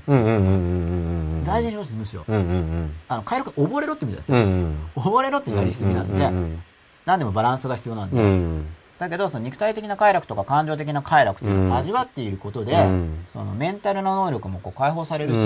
ん、アイデアも出るし、うん、その方がいいよねって思ってるんで、うん、だから感情の必要性を認めた上で、うん、必要悪ですらないんですよ、うん、単にそういう存在なんだって、うん、悪とか善とかじゃなくて、うん、食べるよねっていうのと同じで、うん、もうそういうものなんだからって思って、うん、でその時に自覚してればコントロールしやすくなるんですね、うん、感情が必要だって思ってれば、うん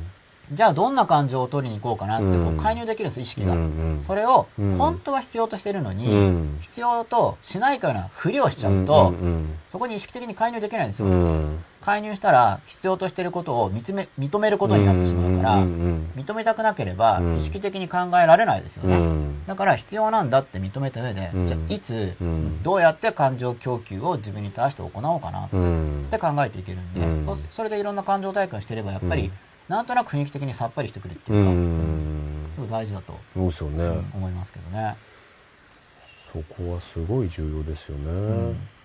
でまた続きなんですが、はいえー、S アンダースコア生島さん、怪獣についてはだいさんじゅういちやで扱われていましたということ。ありがとうございます。だいさんじゅういちやですので、何言ってるんだろうっていう人は、その懐を柔らかくする怪獣についての話はだいさんじゅういちやの録画でご覧いただくことができますので、興味のある方はぜひ見ていただければと思います。大茶子さんです、はい、感情の上島作戦ですね。じゃあ俺がここまで感情出す、俺も出す、俺も出す、どうぞどうぞ、おでん熱オチですかね、はい、いやー、うん、上手だな、出していくっていう、うん、ことですね、うん、でおぐしやしさん、繰り返されるとはある刺激が感情に与えられた時に反応する一つの癖でしょうか。真っ裸は感情の癖を取ることにも通じますか。えーまあ、今回僕やってる繰り返されるというのは反応する一つの癖というよりもあの刺激の結果得られる感情体験の感情の種類っていうのがありますよね、うん、その感情をもう一度取りに行ってしまう、うんうんうん、感情を求めるっていう意思を持っているためにむしろ刺激を取りに行くってことですね、うんうんうんで同じような刺激を求めてしまう、うん、そのその刺激によってその感情が得られるっていうのを予想するがゆえに、うん、また感情を再体験するために刺激の方を取りに行ってしまうと、うん、でそれが本人にとって望ましいならいいんですよ、うん、望ましくない場合はそのパターンに気づいて、うん、で気づくと介入していけるよ、うん、で介入するときには介入することで介入しやすくなるっていうお話をしています、うんうん、だから真っ裸は感情の癖を取ることに通じるかって言ったらもうすごく通じると僕は思いますけど、うんものすごく通じると思います、うん、また、えー、リさん、ウカル、リンタロウさん、感情をぶつけることと表現することの違いは感情を出している自分を知らないか知っているかの違いで今おっしゃった工事の視点から自分と他者を見られるか否かの違いもありますよね。うん、そうですね。感情を出している自分っていうのは、まあ、リアルタイムに観察できなくても後から反省できるかどうか、うんまあ、なんか感情なんか出してないよって否定しちゃう場合もあるんで、うん、その感情の価値を、うん、出してるんですけどね、うん、認められないんですよね、うん、感情の存在すら認められない、うん、感情なんかあっちゃいけないんだみたいに思ってたら、うん、それ認められないですよね、うん、だから感情だけに限らないんですけどね、うん、自分の中の醜さとか、うん、至らぬ点って、うん、やっぱなかったことにしたいんですよ、うん、私たちは、うん、ついつい、うん、で気づいたら自覚して、うん、自覚して表現してってやっていくと、うん、でもどんどん、まあ、まあパダカになると軽くなって楽になるんで、うん、でそれで実際にその社会生活上もうまくいき始める時代が、うん、もう来始めてるっていうか、うん、そうそれもあってこういう番組やってるんですよね。そうですね。うん、こうから表現していく。何でしょうね。だから感情を肯定して受け入れられると変わるんですかね。そうするとある程度自分でコントロールできるような感じですかね。あ, あるよね、そういう例えば恨みとか、うんえー、妬みとか怒りとか、うん、あるよねってなって、うん、で自分の中にどんなのがあるかなって、うん、存在認められなければ、うん、見ようとしないですからね。そうですよね、うん、だって見つめたらあるのを認めることになっちゃう、うん、感情そうですよね、うん、かなりしっかりと理解できると人も理解できるようになりますよね。あと感情的になってた時とかに、うん、あの時あなた感情的だったでしょって誰かに指摘されて、うん、いやそんなことないよってやっぱつい言いたくなるんですよ、うんうん、そうじゃなくてそれは君があの時、うん、ああだったからこうなんだってこう理性的解説をしたくなっちゃうんですよ、うん、その自分が感情に踊らされたのはやっぱり人って認めたくない面があるんで、うんうんでそこでこの苦しみがかかるのよ。なんか感情に動かされたでしょって指摘を受けた時に認めるのが苦しかったとしたらまたそのあ感情に踊らされたのを認めるのを拒否しようとしているパターンが発動しているっていうのをまた気づくことが大事、うんうん、そうですね、うん、確かにそれは昔は僕自身も苦手だったなと思いますけど、うんはい、今だいぶできますね。確かに。でもそうなるとあそれはもう成長、うん、素晴らしいですね。そうですね、うんうん、僕もできたりできなかったりな、うんまあ、もちろん前より増えてますけど、うん、増えたのはやっぱりこういうことを考えてるからで、そうですね、そうだから思考考えるということによって、うん、考えるということで自分の心の中のパターンが変わっていくっていうのは、うん、僕にとっては日々の営みであり現実で、そうそう、これは仮説というより現、まあ、錯覚してるかもしれないけど、うん、認識が正しければ、まあ、現実ですね、うんうん、だから人とかもそこを見るとこういう人だああいう人たちじゃなくて、はい、こうそういう感情がにやや偏りがちな人とか、なんかそういう捉え方になりますよね、うん、そうですね、なんかね、はい、だからこうザバッと切ってこう、こういう人とかじゃなくて、はい、その中の本当のその人を見ながら、うん、ややこっち寄りの感情がまだ出てる人かなとかね。そうなんですよ。なんかね、そういう見方になりますね。まあ、誠実さについての、まあ、再解釈という、まあ、再解釈じゃないですけど、誠実さについての一つの新しい捉え方っていうか、うん、まあ、だからコアな自分と、うん、その表現している自分っていうものが、うん、乖離しているのが不誠実であって、うん、あの誠実というのはその約束を守るということとまた別の、うん、で観点から定義すると、うん、そのやっぱコア自分の真っ裸をそのまま出しているっていうのが、うん、あの誠実さなんだというのは僕は考えてるんですけど、うん、だから間違ってるかもしれなくても、うん、誠実であるっていうのはだって今実際に自分はこう感じてるし、うん、こう思ってるからこうなんだってやっぱり出していけるっていうのが、うん、すごくもう本当どんどんどんどん大事になっていくと思うし、ね、で修正修正修正していけばいいだけなんですよね。 そ, その時は実際そう思ってたと、うん、それで許されるかどうかは別としてもそうなんだよと、うん、だってそれ以上できないですからね、うん、実際はそうですよね、うん、そうそう、だから修正が可能であるっていうこともすごく重要な認識ですよね。なんかね、うん、重要だし、さっきと今で言ってることが全然、多分僕なんかもう確実に前の方の真っ裸と今言ってること、はい、多分真逆のこと言ってたりしますからね、おそらく、うんまあ、僕もそういうとこあると思うんですけど、ね、うん、なんかその時その時のものをこう、うん、出していくっていう、そう、それがすごい重要ですよね。重要だってます。昨日こんなこと言っちゃったから、うん、今こんなこと言ったらどう思われるのだろうっていうのは、うん、これやってるとなくなりますね。そうですね、ね、でもしだから真っ裸っていうのは恥ずかしいでしょうね、多分昔のみたいな、それをそのまま言うとかも、あ、昨日こう言ってたんで今抵抗があるんだけど、最初の方見ると立場が変わってしまったんで言うんですがみたいな、ね、そこまで出しちゃうとね、ねそこも真っ裸に言ってしまうみたいな感じ。今こう思ってんだっていうのはすごい重要ですよね。本当にそうなんだっていうことですよね。で、うん、本当にそうなんだっていうだけなんで、うん、正しいかどうかまた別の問題だから、うん、その思ってることを出した時に相手に意見があればまた向こうも向こうで、そうですよね、うん、それはここがおかしいんじゃないかと思ったらそれをまたこう出してもらって、確かにってね、うん、でまたってこうやっていけばいいだけですよね、うんうん、真っ裸にやっていくっていうのは素敵ですね。でそれがもう今後本当にも何度も言ってますけど、ね、うんうん、今後求められることは、うん、これ結構自信があるんですよ。いやいや僕も思うんですよ本当に、あの、まあ、予測なんで外れるかもしれないんですけど、うん、いやいやかなり自信があるんで番組すらできるっていう、うん、これ番組見てもらって、うん、ね、なんかえらい迷惑でしたとかってなりたくないじゃないですかただ僕らが気持ちいいだけみたいなね、うん、やっぱり良かったって思ってもらいたいんで、うん、そうですね、まあ、外れるかもしれないけど、うんまあ、それこそ今本当にそう思ってるんですみたいな世界 で, で、ね、うん、これ大事だよと思ってやってるんですけどね、うん、あ、理算受かるりんたろーさんがまだ受かっていません、来年受かればいいと思ってますってことです。あ、じゃあ受験生ですね、うん、来年の合格をお祈りしております、うん、コーヒーミルクナンバーワンさん、これ良い感じですね、夜明け前な感じが、回答ありがとうございました。夜明け前な感じが。あ、これひまわりじゃない方じゃないですかそっちがお好みで。お好みで。なるほど。以前の放映は、なるほど。そのバックもありますので、楽しんでいただけたらと思います。そっか。はい、理さんからりんたろーさんです。繰り返される感情のパターンが、その人の人格だと思われますか？だとしたら、ネガティブな感情の繰り返ししかない不幸な人もいると思われますか？っていう問いなんですけど、うん、これでまず吉田さんから。いや、なんか僕はちょっとまた僕ばっかなんで、なんかあります？うーん、その人の人格、うんまあ、その人の経験に基づく感じがしますけどね、はい、経験に基づいて そ, それにそっち側に、要するにそのネガティブな感情の繰り返しがこう、うん、その人の過去の過去の、うん、経験、うん、が一番大きいと思いますけどね、うん、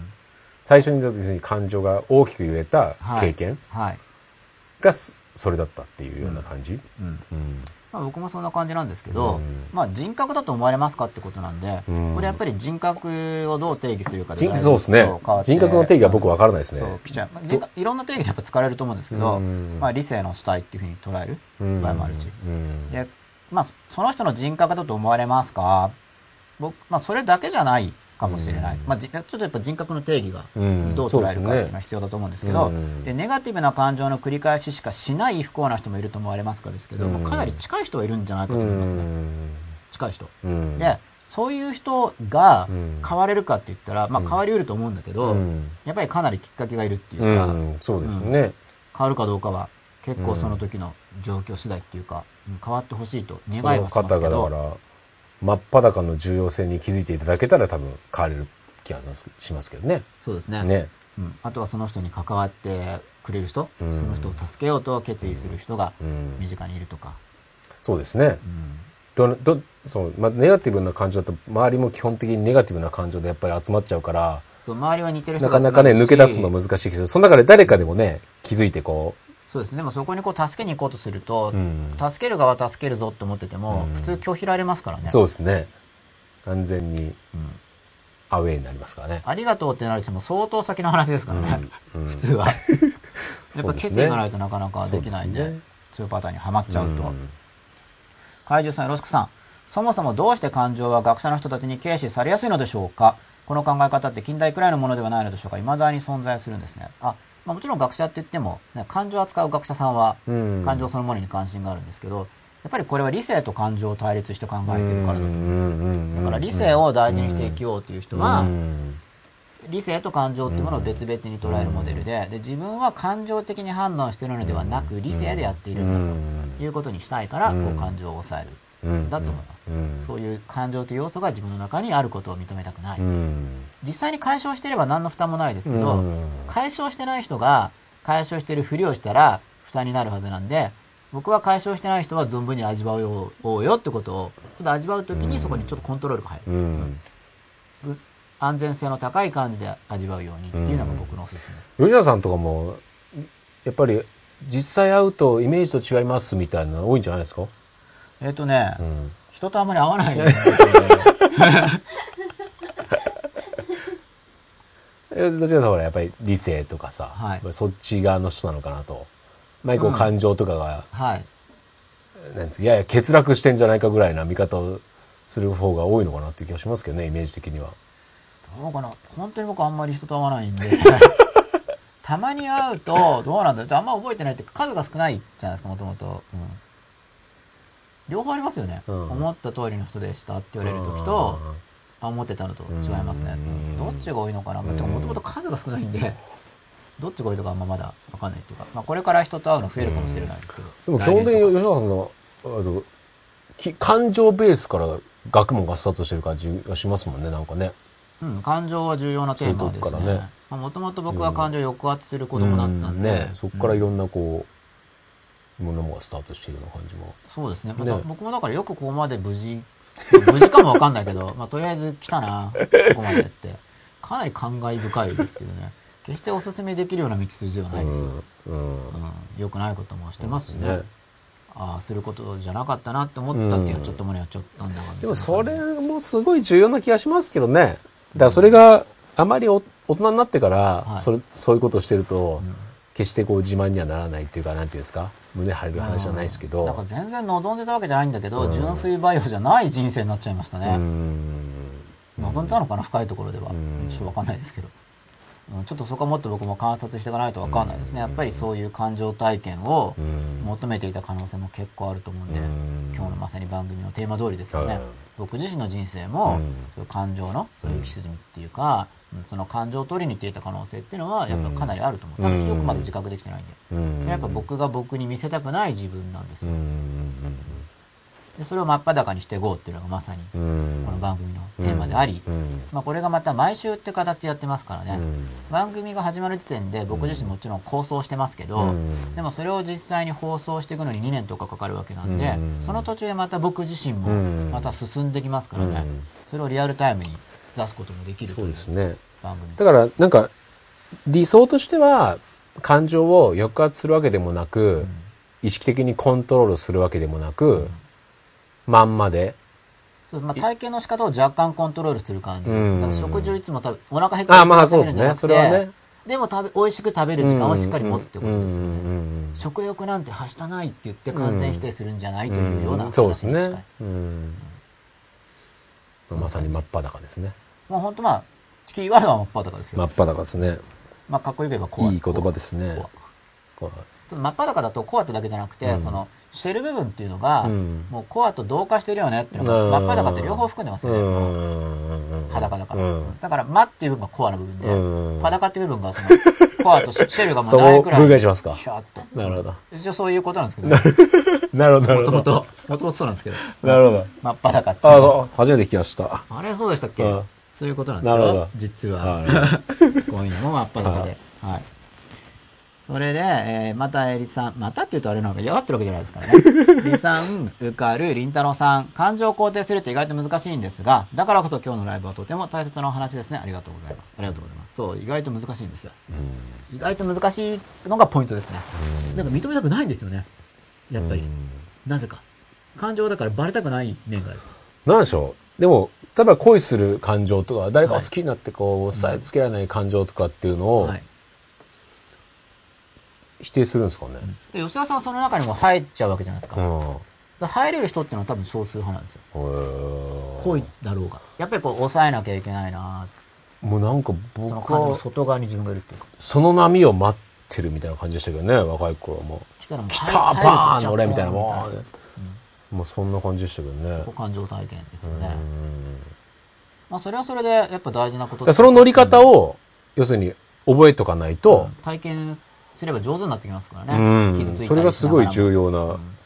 傷ついたりバカなことをしでかしたりしながら人を学んでいきますからね。だからもうとにかくじゅう代にじゅう代前半は恋をした方がいいと思いますよ。うん、だから、ね、感情の話をするとやっぱねコントロールコントロールって話がいっぱい来るんですよ質問でも。うんうんうん、そうそうなんかねそっちそうなんですよね。去年の感情セミナーでも、うん、まあコントロールって方で僕も使うけどだからコントロールはちょっと抑圧に違うんですよ。いっちゃう可能性はありますよね。そ, そもそも僕はそれははいいものと思ってないんですよ。そこをうまくやっぱり、うん、上手に表現微妙なんですよ ね,、うん、ね。やっぱ誤解されると感情の扱い方とかってやるから、そうですね、あの。うん単に手なずけるんじゃないんですよ、うんうんうん、単に手なずけるっていうのはその意思を持ってる自分が感情っていうのをなんかダメなまあなんだろうダメな動物みたいなのを使ってるんですけど、うんうん、そうじゃないですもっと、うん、ペットの動物とかも、うん、ペットの動物にも楽しんでほしいですよね、うん、あのペットを大事にしてる人が、うんうん、犬とか猫とか飼ってたら、うんうんうん、お前動物なペットの中で言うことを聞けだけじゃなくてなんか喜ばせたいって思うと思うんですよ。だから自分の中の感情も自分の中の大事な部分として喜ばせてあげなきゃいけないんで、うんうんうん、コントロールとはちょっと、まあ、コントロールする面もあるんだけどそうですねそう邪魔者だからいいこと言うこと聞けとかじゃなくてだからどうなんでしょうねイメージ的にな自分の内側ではある程度解放しているようなイメージかな。ただアウトプットの仕方をある程度こう経験なりでこう磨いていく、うんで僕が目指してるのは、うん、もうそのまんま出すっていう方にだから、うん、この真っ裸っていうのを本当にやろうとしてるんですけど、ねうん、僕は、うん、ただそれができないのは結局自分の中に抵抗感があるんですよ、うん、隠しちゃうんですよ、うん、自分をだその内面的な成長で、うん、なんていうんですかの部分あるじゃないですか要するに、はい、前はこういうふうに湧いていた感情の質が、うんはい、あいいよく要するに例えば他人に対する思いとかも思いも、はい、前はなんか他人は他人というような感覚だったけど、はい、愛おしくなるみたいなもう、うん、その自分と他人の差異がやっぱり少しずつ減ってきてるなっていう自覚症状だったりっていう内面的な本当の成長の部分と、はい、そのアウトプットの仕方の、はい、まあある程度技術的なことなのかな、うん、なんかそこのやっぱり平行やっぱり二面性を両方こう身につけていくっていうのがすごい重要な。僕の中の感覚としてはすごいあるんですよね。ああそうですね。階段としては、うん、そういうステップがあると思いますね。うんまあ、僕, 僕の目指しているところも真っ裸なんで、うんまあ、表現のし仕方とかっていうのは、うんえっとね、仕方じゃなくて、うん、まあそうですね。だからそれもやっぱ言葉難しいですね。感情が表現っていうのは、うん、その真っ裸ってですね、だから感情があるとしますよね、うん。で、僕は外形的に表現しますよね。うん、こうジェスチャーやら声やら、うん、表情やら。で、それはやっぱ感情そのものじゃないんですよ。うん、でも、真っ裸っていうのは、うん、その僕の中にある感情が、うん、僕のこの肉体表現とか、うん、声色、表情、すべてを通して、なるべく誠実に出てるんですよ。うんうんうん、そうですね。感情が。でそれをそのまま、ただ自分はこうもあやりたい、あのこうありたいとかこうやりたいっていうのをただ出しても出して結果として周りの人にもいい影響を与えられるっていうよね。うん、よくなるだろうな。よくなるだろうってね。その真っ裸であることにより。その例えば僕は不完全な存在ですけど、うん、不完全なままで、うん、つまり自分がすごく成長して完璧に近づいたから表現するんじゃなくて、うん、まあそれは素晴らしいけどそうだったら、うん、でもそうじゃなくて、うん、不完全なんだけど、うん、それがそのまま出せると。そうですね。それには抵抗感がない、つまり真っ裸でいける、うん、真っ裸でいることの恐れをなんとかできてるっていう部分と、うん、あともう一個表現力がいるんですよ、うん、そもそも表現力がなければ、うん、真っ裸になれないんですよ、うん、だって感情と表現されたもの、うん、表現力が低ければ、うん、そもそも感情の火だとか揺れっていうものが出ないですからね、うん、そもそもなるほどなるほど、うん、真っ裸になれないんで表現力もつけていかなくちゃいけないし、うん、であとは自分の中のものをそのまままあ、醜さとかも認めた上で出せていけないといけないし、うん、で実際にそれができるようになってくると、うん、自分の内面も変化してるんで、うん、その自分がの観察の光が入ることで、確かにそうですね、うん、感情に対しては女性と男性でだいぶ受け止め方が違うような気もします。ゆかべさん、これね僕もねだいぶ違うと思ってます。だから女性の方がやっぱ感情がね存在として捉えられてるっていうか、ほう、まあ、もちろん一般的な傾向ですけど、うん、感情は存在するよねってなんか当たり前、うん、感情の存在が分かるっていうのかな、うん、じゃあ残るって感じなんですかね。感情がある、例えば食べ物が目の前にあって食べるじゃないですか、うん、ケーキとかって食べますよね、うん、同じようなその感情もやっぱあって、うん、あ, ある上で扱ってるって感じなんですよね、僕の女性と接した時の感覚って、うんうん、男性だとなんかないものを見ようとしてるみたいな感じ、感情をっていうものが、感情があるなんて当たり前じゃないみたいな、そのわざわざ論ずるまでもなく日々の現実でしょっていう感じの人の方が、女性の方が理性的ってこと？いや、感情があるということを、感情があるっていうのは、いや生きてる、生きてる、感情を生きている、つまり感情感情を生きるっていうのはやっぱ吉田さんの感情の中に入って生きてるってことで。感情が例えば出てきたとしても、うん、ないよねってやっちゃうんじゃなくて、あ、うん、感情生きてるし、うん、あと感情を求めてるっていうの自覚レベルが高いと思いますね、多くの女性の方が女性の方が感情体験をしようとしてるっていうことが分かる、感情交換をしてるっていうことがあのもっと体験的に分かってる感じがする。なるほどなるほど、すごく。だからなんかおしゃべりとか聞いてると理性的には全然会話になってないこととかやってるんですよ、女の子たちは。それは受け答えなのかなと、うん、理性的には。だけど感情交換がなされてるんですよね、感情レベルが、うん、感情が見えずに本当にセリフだけ考えると、うん、全然なんか受け答えじゃない、うん、A さんは A さんの話と B さんは B さんの話をしてるだけみたいな、ずれてるよねっていうことがよくあるんだけど、でもそれは別にいいんですよ、うん、感情ってことでいい、うん、感情交換されてる、うん、それがすごい僕も興味深い、男女差とかあるんで、うん、それがだからまあ文化的な、うん、小さい時から女の子女の子で固まってて、うん、女の子文化だからそうなってるのか、そこら辺も関心あるんですけどね、うん、で今のその日本でやっぱ男女差っていうのはかなりある感じがしますね、うん、僕は男側なんで男っぽいはず、わかんないけど一応男側なんで、うん、女性から見たら、うん、感情セミナーとかやってるけど感情なんか分かってないじゃんって見えてるかもしれない、うんうん、じゃあやっぱ時代の流れが要するに今女性がこう強くなってきてるとか、はい、こうこれからの一般な女性だとか言われてますけど、はい、やっぱそういうところもすごく大きく関係してるんですかね、時代の流れとそのやっぱ女性のもともと持っているそういうしてると思いますね。もともと女性の方が勤勉さを要求されてるんで、うん、あの家事とか育児っていうのはくじごじとかの世界じゃないじゃないですか、一般的には。もともと勤勉で、そうですよね。で男性側も前の方が働いてたって言われてますけど、うん、なんか終わりみたいな感じになっちゃうと、うんうんうん、やっぱ勤勉さが逆転してたら、うん、まあ負けますよね。確かにそうですね。やっぱ勤勉な方が強いから、それは確かにそうですね、うんうんうんうん、結局は勤勉さなんだろうなと僕は思ってますけど、うんうんうん、その社会進出とかっていうことを言えばですけどね、うんうんうん、で続きなんですが、はい、お茶子さん、人とあんまり合わない吉永先生、いや僕のイメージ通りでした、ね、そうあんま合わないですね自分の世界で、はい、神々しいかわかんないですけどあまた、えー、鳥さん、うかるりんたろうさんですね、コントロールすればするほど感情って暴走していく気がします。最近の虐待事件等も自分が見たくない感情を抑圧してきたけど、その感情を見せつけられて認めたくなくてブチ切れて破壊行動に走るのではないかと思う時があります。なるほど。まあコントロールできるっていうのがある種思い上がりでもあるんで、うん、感情ってエネルギーに対してそうですね、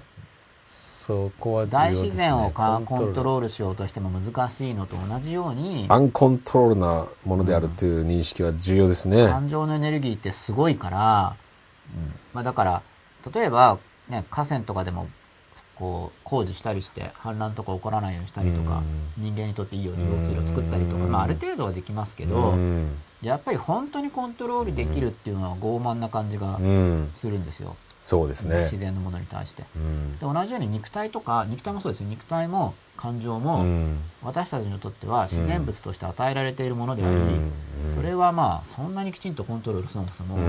できるはずがないと、うん、そうですね、自分っていう概念があるから、うん、体も心も自分であると思っちゃうと、うん、自分なんだから俺の言うことを聞けって思うかもしれないけど、うん、でもいつ食べたくなるかとか、うん、何歳まで生きるかとか病気になるかとか、そうですよね、コントロール、まあ、できることもあるんですよ。もちろん運動したりとか、うん、でも全部がコントロール、自分だからといって全部がコントロールできるわけじゃないんで、うん、そう思われてやっぱ腹立つと思うんですね、うん、コントロールできるはずなのにできないって言ったら腹立つはずだから、うん、自分のことも思い通りにそれならないし、そうですよね、うん、だいたい人を好きになるっていうことすら自分でこの人好きになろうって思って好きになってるわけじゃないですもんね、うん、そうですよね。それができたらどんだけ楽かっていう話ですよね。それはもう実体験から、いやそういう話じゃないですか、恋愛なんてほとんどね、はい、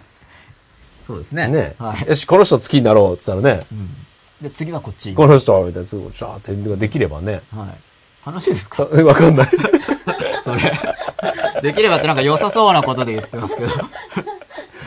や逆に言うとだからそういう人に出会えた瞬間っていうのはものすごいことじゃないですか、はい、あその感情が動いた感情が動いたっていう人になかなか会えないのにこう動いてる時はやっぱりこうグワーッとそこに波に乗るっていうのは、はい、僕は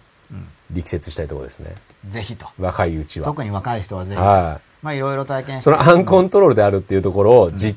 体験する上では、うんはい、恋愛っていうのが一番、うん、なんていうんですか、そうですね、イフの心、うん、大自然に対してイフの心みたいに、うん、自分の感情っていうものに対してなんだこれはっていうね、うん、尊敬の念っていうのかな、うん、大きなパワーであるという、うんまあ、ち, ち, ちっぽけな自分というのが一方でいて、うん、感情とかってもっと大きな濁流のような念があるというのを体験できますよね、うんあと何がありますかね。僕はやっぱりだから一番恋愛っていうのがなんていうんですか、そういう、はいまあ、学習する上では、うん、一番いい教材だなっていうのが僕自身もそうでしたし、うん、今もそう思いますけど、あと何がありますかね、そういうのって。やっぱ恋愛感情が感情の中では相当強いんじゃないですか。うん、あとは特別な体験があって恨み。うん、あそっちのね。恨みとか、うん、あとはまあ人によっては権力。まあそれも恋愛。絡みで恨みとかもねつな、うん、恋愛絡みも多いですよね。多いですよね。恋愛ってすごいですよね。やっぱすごいですよね。そういう感情を学ぶ上ではね、うん、だって男性とかもなんかすごい成功して稼いとか言っても、うん、結構貢ぐために稼いでたりしますからね。いやそのパターン多いですよね、うん、えらいお金を使ってたりしますよね、うん、そのために働いてるんだってことですからねねえ、うん、だからそこを抑えて頑張って、はい、起業して、はい、お金持って、はいで何するんだと言えばねえ、うん、だけど結局ねそれぐらいまあそういう感情体験に価値があるということですけどね。そうですね、うん、まあ肉体的なこともあると思うけど普通は感情体験だと思いますよ、うん、あの一番価値を覚えてるのは、うん、そうですね、うん、今待ってるんですけど吉田さんのコメントをじゃあ、まあ、なんかまとまってきちゃいましたね、はいうんまあ、いいんじゃないですかちょうどこれぐらいで、はい、今日喋りまくってますからね、はい、でまたツイッター見てみたいと思います、はい、感情は数量で考えられますか感情の定量化をどのように捉えてますかということで、えー、おーしやしさん吉永さんがあ、まあ、定量化については僕はやるときにはスケール主観スケールとかを使いますけどうーん、まあ、マイナスじゅうからプラスじゅうとかマイナスごプラスごで、うん、あの時のこれそうあの時のこれくらいとすれば今回はこれくらいかなみたいに主観的に数量化しようとするとやっぱり、まあ、自分でこうよんかなごかな、まあ、ぴったりとは決まらないですけどね、うんうん、そうすると感情の強さとかっていうのを自覚する助けになると、まあ、客観的な指標としては難しいんじゃないかなと思いますけど、うんうんうんうん、完全に客観性っていうのは多分ない、うんうんまあ、なあるかもしれないですけどね、うんうん、いろんな人にスケーリングしてもらってデータ集めればある程度見えてくるかもしれないけど、もうちょっと勘ですけどね、うん、難しいかなっていう感じはします、うん、っていうのはもう種類自体がそこに主観性が入ってきちゃうんで、うん、ある人にとっての怒りと嫉妬っていうのが、うん、もうそこもぴったり多分合ってないから、うんうん、そうですね確かに、うん、吉野さん今さんで怒ってますねみたいなね、ああそうピタッと ね, ねいけないかな今のところ よん, 今よんになりましたねみたいなね、うん、怒ってるとかってのは分かりやすいですけど、うん、怒りに入った、うん、もちろん強い弱いっていうのもあると思うんですけど、うんまあ、あんまり定量化すること自体がそれほど僕は重視してないっていうか、うん、そうすると感情をメタレベルで観察するんじゃなくて、うん、むしろ観察できなくなっちゃう気がします、ねうん、あの数字スケールに持ち込みすぎると、なるなるなるな、うん、つまり今どういう怒りを自分が味わっていてとかっていうのが、まあ、メタレベルから見ていけば観察できるんですけど、うん、数値化しようとするとメタレベルに上がるっていうよりむしろ情報量がその数字だけになっちゃうんで、うん、すごい減ってしまって、うん、経験が狭くなる可能性が結構あると思うんで、うんうん、数値化するときはそれに気をつけた方がいいかなと、うん、つまり物理学とかで、まあ、質量と加速度とか言ってやりますけど、うんまあ、物体の属性っていうのは別に質量と加速度だけじゃないわけですよ、うん、あのこのように普通にある物体、うん、それ単純化して情報量を減らしちゃうわけですよね。で減らすから分かりやすいっていうのもあってもちろん簡単に捉えられるから、だから数値化っていうのは基本的にはすごいざっくり概要を捉えるのに使うものなので、まあ、数値化イコール基本概算みたいな感じで役立つんだけど、まあ、概算は概算にしか過ぎないっていう感覚が数字を扱うときには大事かなと思ってる。あ、なんか感心しました。言ってよかったな、うん、すごいそうですか、うん、それっぽかったですか、あ、はい、そんな話をなんか数学の先生とかが聞いたら本当違うだろうな。違います、うん、いやなんか褒められて、ね、なんかねすごいな、吉田さんが褒めてくれた、うん、いやいやいやちょっとなんか鳥肌立った今なんか本当に。そうですか、もうすごいよかったよかった、うんうんうん、リサンウカル、えー、リサンウカルリンタロウさん、